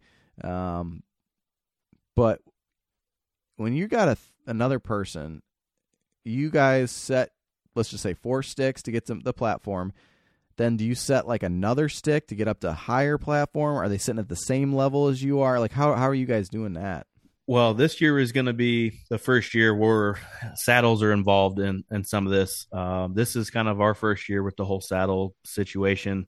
Uh, but prior to that, um, all of our we hunt. Well, I'll say ninety five percent private, not five percent public. Um, and before and we set these uh, our preset hang-ons. We hang two stands. Uh, so we we go up, we'll say 18 to 20 something foot off the ground, set one um, one hang on, and then from the other hang on, just at a different angle, depending on the the shooter is left handed or right handed. Uh, if you're uh, say a, a right handed uh, guy, you're most of the time your bow is going to be on your left side because your left hand is what's grabbing your bow. So I'm going to be to your right, but we just hang it, uh, we'll say three foot above you because I would just be able to step from one stand to the other, pull myself up, or sometimes we'll put like a screw in step I can grab a hold of and pull myself up onto it. Um, but it it makes that angle, uh, especially when like after he shoots something or whoever I'm with shoots something, and you know the deer runs off and I'm chasing it, and then I back it out and go to to him there and you catch all his emotions. Uh, I, I'm above him and it's just kind of cool, especially when we do like uh, interviews, uh, pre hunt or maybe even post hunt. All he has to do is look up and talk to me. Uh, we're not struggling to do that sort of thing. But um, I would say when you go to step into uh, that sort of thing, preset hang ons are awesome. Uh, it's going to make things so much easier. You go in, you get up, you do your thing. Uh, you know, when you go to set all your audio equipment, that takes a little bit of time too. Uh, so you kind of got to put that into play. I haven't, I, have only done it, uh, let's say five times now, including my Kentucky hunt and the youth hunt, doing it out of a saddle. Uh, and it did take me a little bit longer, which I'm sure I'll get faster at doing that as the season goes on. Yeah, you, the whole saddle thing, it definitely gets faster. It, like anything, you get the more used to it, and you know how to what works, doesn't work, all that kind of stuff. Um, man, I just lost my train of thought. I think that the saddle honestly is going to change our uh, our private land up quite a bit. So what I just explained to you, we have two hang-ons in in all these trees. With the saddle, I can set my platform up off of the hang-on. So hey, let's let's move one of these. Let's go move it somewhere else and have a whole nother setup.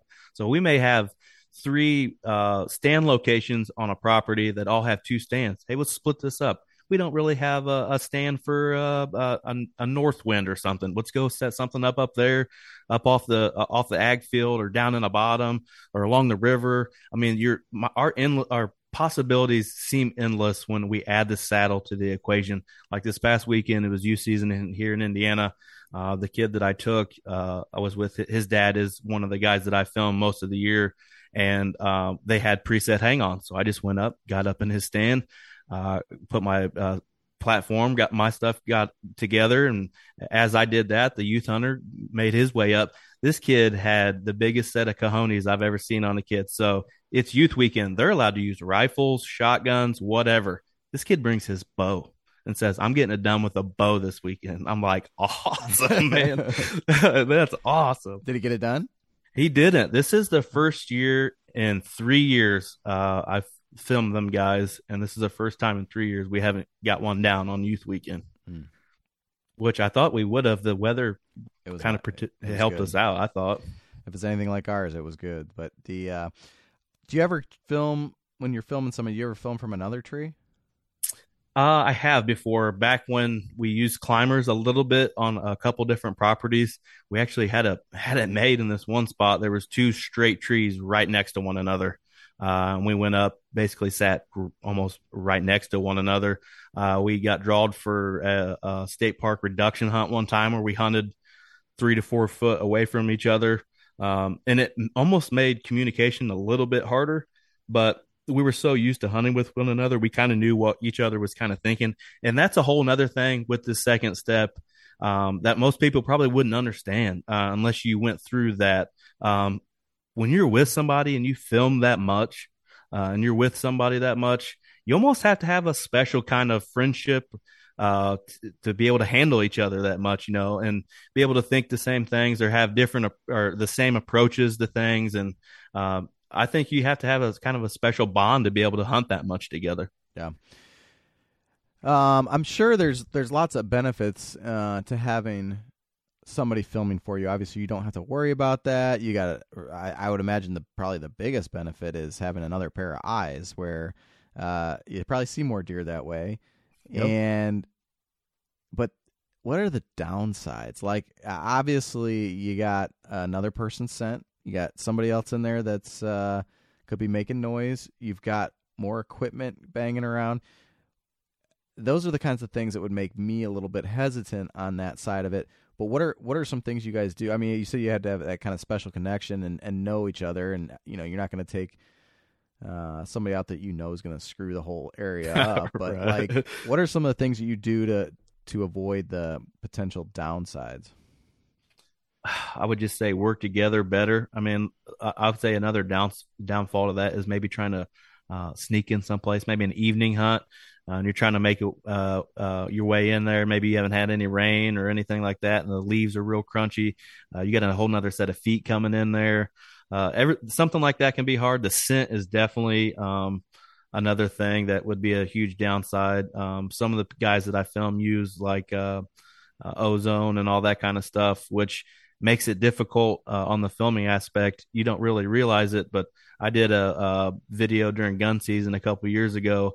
Uh, when I went back to edit all my footage, uh, there was this really weird sound. It sounded like there was a diesel truck at the bottom of my stand. I kept thinking, "What is that noise?" That humming. And it was it was the humming off of the uh, the ozone creator. Yeah. But you know, um, I wouldn't say there's too many downsides to that.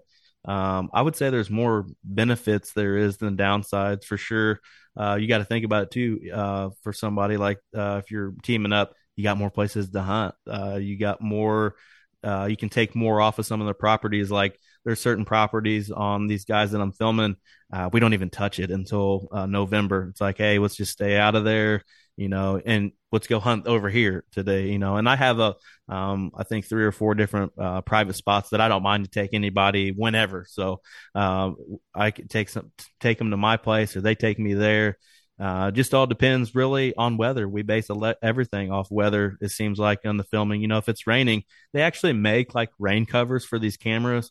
Uh, but I've spent so much money on my stuff, I'm not even taking that chance. Uh, I may still go and take like a GoPro uh, or one of my smaller cameras, but no chance I'm taking that big camera in the rain. The uh, are you you know I wrap my uh, not my sticks, but my platform and stuff in the hockey tape, and do you mm-hmm. have to mm-hmm. do any of that with the arms and that kind of stuff? Or are they pretty quiet? They're pretty quiet for yeah. the most part. Um, the one I used um, for the past uh, several years leading into this year uh, was a Muddy Outfitter arm. It has a really big base to it. And it almost has like a, a ball joint type of situation. And then the arm just slides down in there, and then you can rotate it on that ball joint.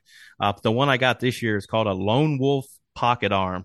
Uh, this thing is so small and so light, it literally fits in my pocket. Wow. Yeah, and I and I've had almost a little bit of trouble with it. Uh, the I think the second or third time I filmed this year, uh, it had just had like a tr- traditional downpour. I mean, it rained so hard. Uh, and this thing on the tree, uh, when I would move my camera a certain way, it wanted to slide. Even I had it tight, uh, the the strap as tight as I could get it. It still wanted to slide off that bark. And I was like, I don't know if I like this, but it's so much lighter taking into the woods than having a five pound camera arm base in my bag. and uh, to your bag, how I mean, to me, I'm I'm I'm just envisioning the camera, the GoPro. I know there's some of the stuff small, mm-hmm. your arm, that kind of stuff. Um, another platform. Are you guys? Haul- I guess when you have two people, you've got two bags, so you could almost reduce some of the load. Um, but is it how much more stuff are you hauling up into the tree? Well, uh, leading up into this year, um, I would keep like the camera arm, um, the base of the camera arm in my bag in my backpack um, and I would actually bring my camera in in the Canon bag that I have for it. It has like designated uh, padded squares in there for the camera. I would keep the GoPro in there with all its attachments. Uh, and then this year with saddle hunting, I couldn't really take another bag unless I wanted to put it on like my uh, bow hoist or something like that and then pull it back up. But it's just another thing I have to mess with. So um, I actually have it uh, with that pocket arm being so small, I can put that in my bag. My backpack opens up like a book bag and it's got a sleeve in there. Uh, it's basically made to bring your bow in. Uh, and I slide the camera arm in that, in that, that slot and I can buckle it and then I actually had a uh, I put like a sweatshirt down in my bag, and I can put my camera right in there. I take the uh, external mic off of it so I don't break it off at the connector points. Um, but I can have all this stuff set up in just a matter of minutes, just because I'm so used to doing it. Fascinating. it, you could go endless possibilities. There's so many bags uh, and backpacks and situations out there that are obviously can make your setup a lot different than what I have. Right. So, what else is there on this next level? I mean, as far as is it just become almost more of an experience type thing when you got a good cameraman and and good equipment and you know what works or? Yeah I, I, it could take it to a whole nother level compared to being just entry level. Your footage is going to be a lot different. If you have a cameraman just to focus on that you're probably going to get some stuff on camera as far as maybe it doesn't matter if you miss it you still got it on camera um, you, you, know, if you got maybe just because you have a cameraman, you're you're capturing moments that the cam the guy in the tree may not even see. Uh, you know, you never know because, like you said, it's a no, whole nother set of eyes. And if so many things are happening all at once, you never know what he's looking at, to what you're looking at. Uh, and, and, with you being close like that, uh, I I even do a little tap sometimes, like try to get their attention or like smack them with my foot or something. Me and the one guy that hunt together, one taps a doe, two taps a buck, three taps is multiple deer. We have like a Morse code. That's awesome. No, that, that's great. And because that's another thing, I've always I hear these guys talking in the tree. I mean, man, when I'm sitting up there, I am not making a sound. I'm afraid to pull, you know, my water bottle out because I'm afraid that there's going to be any noise. Like, and and now I'm not talking when there's deer. I'm talking period. Like I don't. I'm trying not to make any noise. Um, right. But these guys that seem to have conversations in the tree, I always kind of wondered that. But that makes sense that you'd have some kind of almost self code.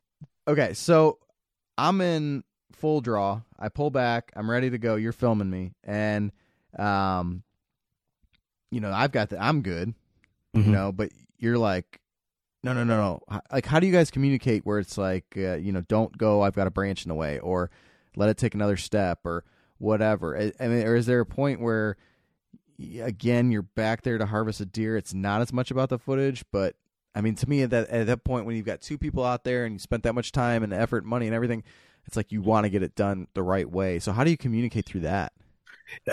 as as quietly as possible. If if if I don't have the deer in frame, or maybe it's out of focus, maybe I have a branch in the way, uh, or something like that, I'll just say no, no, no, no, no, no, no. And then whenever I do get the green light, it's okay. Go ahead, shoot, shoot, shoot. You know, um, I kind of ran into that a little bit um, in turkey season. Um, I was actually behind the gun uh, in Michigan up there, and uh, somebody was videoing for me, uh, and he said, "When the bird turns, you can take him." So I'm thinking I'm good to go. Uh, I straight flattened this bird, and the video uh, he wasn't focused in all the way. It's still an incredible video to watch. I haven't posted that on uh, the YouTube yet. I'm gonna wait for uh, spring to roll back around, uh, but it's just a little bit out of focus. But you still get the point. You know, I'm not Hollywood. We're, we're regular blue collar guys, uh, just trying to have fun with it, uh, make it a hobby. Um, me and a few guys do take it pretty serious, trying to get as much as we can on film because we do enjoy going back and watching it, especially when we got these youth guys out there um, capturing moments with these kids. Uh, can be so so cool to go back and watch. So we do t- kind of take it serious, but uh, in those situations, you just kind of gotta fly by the seat of your pants sometimes and try to get it done. It can be hard, man, for sure. Yeah. There's definitely another element to this, right? Hunting's got its own challenges. The idea of getting a deer in or an animal in that close, um, and then throwing that on top of it, it it's. But th- like you said, especially for kids, in today's day and age, to go share with their friends and that kind of stuff, that would be so cool. Um, yeah. There's also part of me that's like, no, whatever happens in the woods stays in the woods. But um, right. what that's not the topic we're on tonight, right? So, um, real quick, when it Mhm. comes to you got the the footage done and and all that kind of stuff, I hear these guys talk about how much editing and whatnot's involved. How, what does that look like on on your end? Um, What, do you, For what instance, programs do you use? and I tried to. There's several programs you can use. It all depends on, like we talked about earlier, if you have a Mac, uh, an HP, or whatever. Uh, there's a ton of programs out there. Some of them can be expensive. Um, I don't really go the expensive route. I think I paid like 50 bucks for the one I got, and that's very cheap compared to some of these. I just wanted to be able to do some kind of editing to put all this together. Um, but I would say sometimes even like a, a, a 15, we'll say a 15 minute video can take me up to four to five, six hours to try to put it all together because I want to make it look smooth. Uh, I may be adding audio. I may be taking audio out. Like we hunt a place right along I 70 that literally butts up to I 70. Uh, when we're in there trying to do stuff, all you hear is the, the interstate. Uh, so that can be difficult. So I try to mess with the audio as much as I can to where you're watching it, you're like, I can't watch this anymore because all I hear is semis, you know.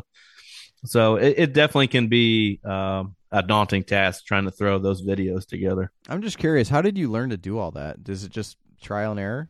Trial and error, YouTube, um, basically just learning it on myself, learning it all by myself, which can be really impossible. So people like um, when I started a podcast, I had absolutely no clue what I was doing, especially audio wise. Uh, I leaned on a few different people, and it's been almost the same way uh, when it comes to video and hunts. I don't know if you know a guy named Kyle Campbell. Um, he was a cameraman for Wired Outdoors, which is an actual show.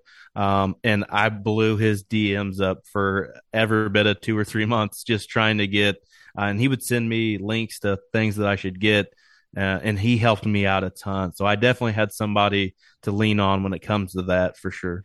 That's great, and uh, you're right. There's it's amazing the people in the industry that are, are willing to help with that kind of stuff. So Definitely. Um, so anybody interested, you just get a hold of Brett Morris. He'll tell you.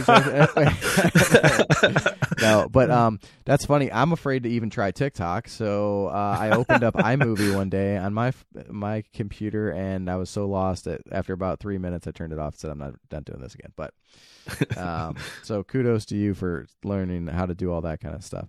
Uh, let's see here. What uh, enough about the cameras and stuff, Brett. What what do you got going this year as far as your hunts, and uh, what are you looking forward to? You got any any big bucks on the camera that you're scoping out, or? Yeah, I got several. Um, you know, I normally run a lot of cameras in the summer, um, and I've learned to just quit doing that because it um, makes me overthink certain properties. Because uh, most of these properties, uh, if they're a summer summer buck hangout, uh, that's not the case come fall.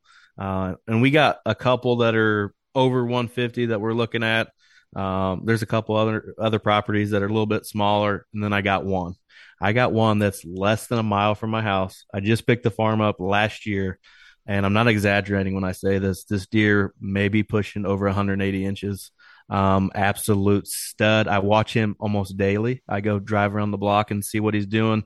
Uh, he's kind of disappeared on me here in the last couple weeks, uh, but it's something that I'm trying to, I'm going to try to get it done on him. Um, if I'm hunting that particular property, um, that's the only deer I'm shooting. Uh, and it would have to be a very large deer on another property for me to shoot.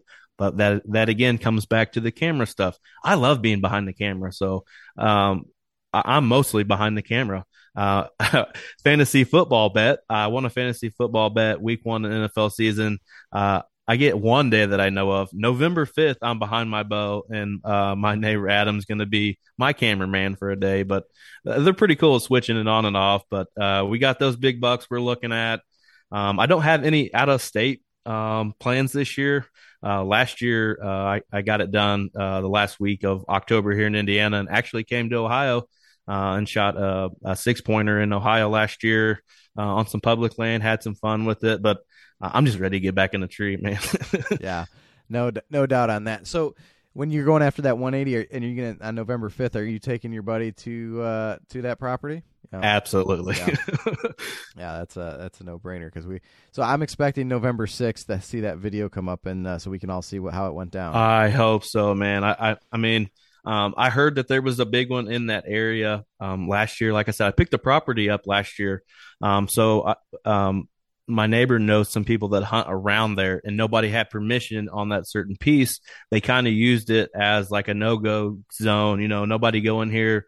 Uh, they bed at the bottom of this uh, ridge. And most of the properties that I hunt here are all pretty much flat, not a whole lot of elevation change. Uh, this place has some elevation change and goes from the top to the bottom. Um, but I hunted mostly on top last year. Uh, you know, and, and, that's how it goes when you hunt multiple properties. You got to figure them out. Uh, I'm going to go down low this year because what I didn't know last year, I shot my buck on October 27th. And on the way out, I thought, eh, I always keep a card reader in my bag so I can check any SD card cameras that I have on the property. And after dragging that deer to the truck, uh, we checked one of the cameras and there was about three bruisers on there that were bigger than the one I shot. Do I regret it? Nah, not really. I still had fun with it, but uh, I wish I would have held off a little bit longer. yeah. Have you gone out and gotten any of their sheds or anything like that? No, I, I didn't find much sheds this year. Uh, we found a couple little ones, nothing, nothing crazy. I'm, I'm like the world's worst shed hunter. I think I never find sheds. Good. I'll let you and Paul go out and you guys can wander around together like three blind mice. But oh, that's funny. So, well, man, uh, let's uh, now that we've we've hyped you up and and all your videos and everything, let's uh, get your information on where everybody can find your content. Uh, Go Wild, Instagram, any of that other stuff? Yeah, Your you can find uh, uh, Blue River Bow Hunting uh, on YouTube, uh, Facebook, Twitter, Go Wild, TikTok, any pretty much anywhere that there's a, uh, a social media account. We have one. And then uh, we we do a weekly show as well, the Blue River Bow Hunting Podcast. I've had uh, Andrew on here. I've had Paul on a couple times. It's good stuff. Uh, it's, it's a fun fun show. It's uh it's based for the regular guy. I have regular guys that come on that nobody's heard of that get it done. Uh, and share their stories. And it's just, I call it the regular, I should have named it the regular guy podcast because I like having regular blue collar guys on just like me that, you know, work their ass off. But then again, they want to go work their ass off in the woods too. Yeah, no, it's good stuff. Absolutely. Brett, appreciate it, man. Good luck this year. Like I said, November 6th, I'll be looking for uh, your video there on that deer. And uh, yeah, we'll, we'll, we'll keep up with you here as we go. I appreciate it, man. Take care.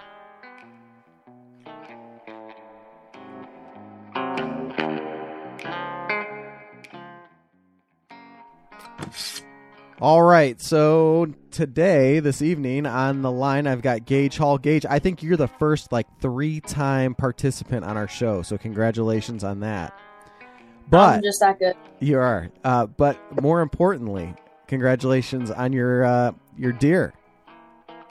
Yeah, thank you, thank you. It was my first with my compound bow and ever. That is awesome. You've had a big year when it comes to the the hunting and fishing woods. You uh, took that gobbler back in in the spring. We had you on. That was exciting, and uh, now you took down your first deer with a compound. So let's uh, let's just talk about that real quick and how it went down and and all that kind of stuff. All right, so um, so we got to start it off with the fact that um, we already had a stand back in the woods that we wanted to put the our new tree stand in because I knew that there were deer back and forth because there's like a lane back in the woods and me and my dad just put a double stand right on basically like 20 yards off that uh lane so me and dad walk in So we're in a we're in a Yeah. ladder stand, right? yeah Okay. not a normal tree stand we just because we split it off one to one side and one to the other Gotcha. And so uh we're walking into the stand and um i'm i have no i was getting on first and we didn't really think about it because we have one higher than the other and when i was unhooking i clicked my um carabiner and dad saw two deer take off about 50 yards from us the opposite direction so i'm like darn it they were probably gonna walk right up here and we just walked in we got up there, walk, wait, hour ish. Then I see a lot of like movement from 50, 60 yards, right about where we saw those deer run off from.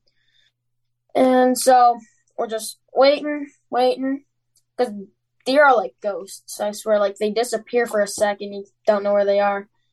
And it, it does exactly what we wanted to and walk straight down this path. Um, about 21 yards, I think that said. And he stopped it. I don't know, like the perfect spot. How did, how did he stop it? Did he say, "Hey, deer"? Nah, because last year we we went we were mitting at him, and Dad had a really nice ten point in front of him. I think it was. He said, and when he met at it, it just took off like and knew something was wrong. So we do like a like a ticking sound. I don't know, and that really stops them, and they really don't know what they're listening to. So they he stops, and I'm ready just because I've been practicing all summer and I got a peep sight, so I'm a little bit more accurate. I think that really helped because I was so like jittery. I like hit it really far back over and I gut shot it, and it took off. We were like, "Dang it!" and I'm just all. Um, Dad could have sworn he said that um he heard it go into the creek that was next to us because we have like a creek like 50 yards off this side and then a trail. So he thought he heard that, so he had to wait an hour. That is the longest hour I am pretty sure I've ever had to wait.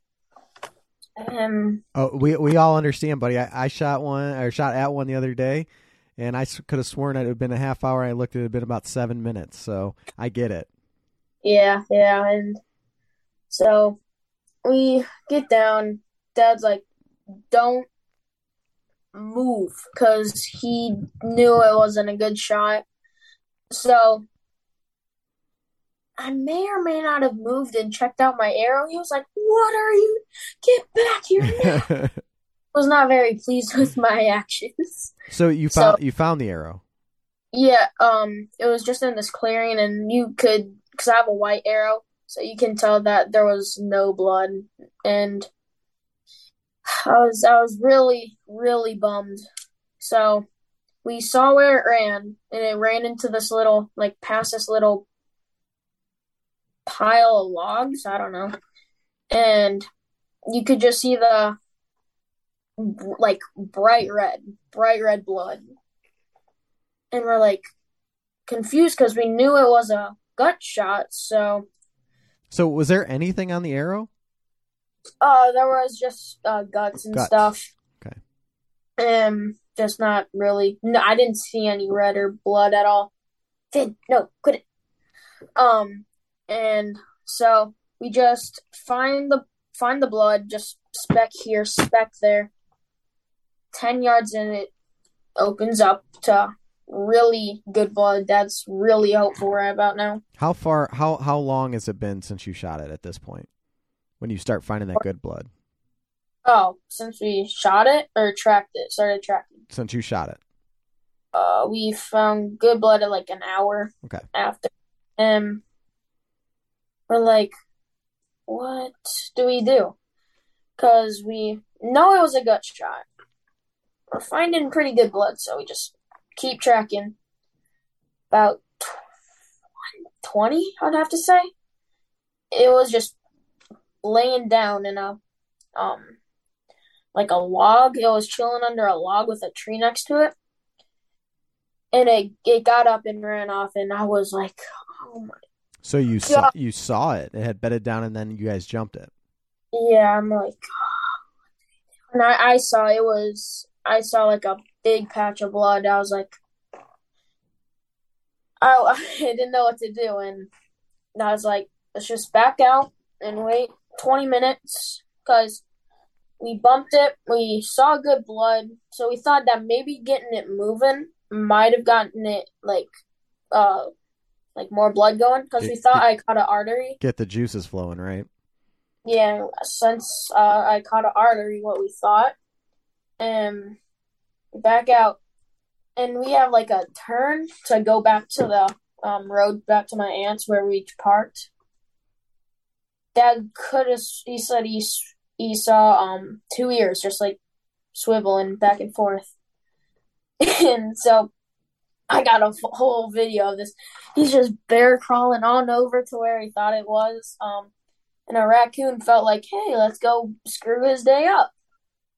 And so it just ran right on over. And we didn't see that deer again until we saw it out in the field. Because there's a field on the other side of where, like, it's a trail, a little bit of woods, and a big field.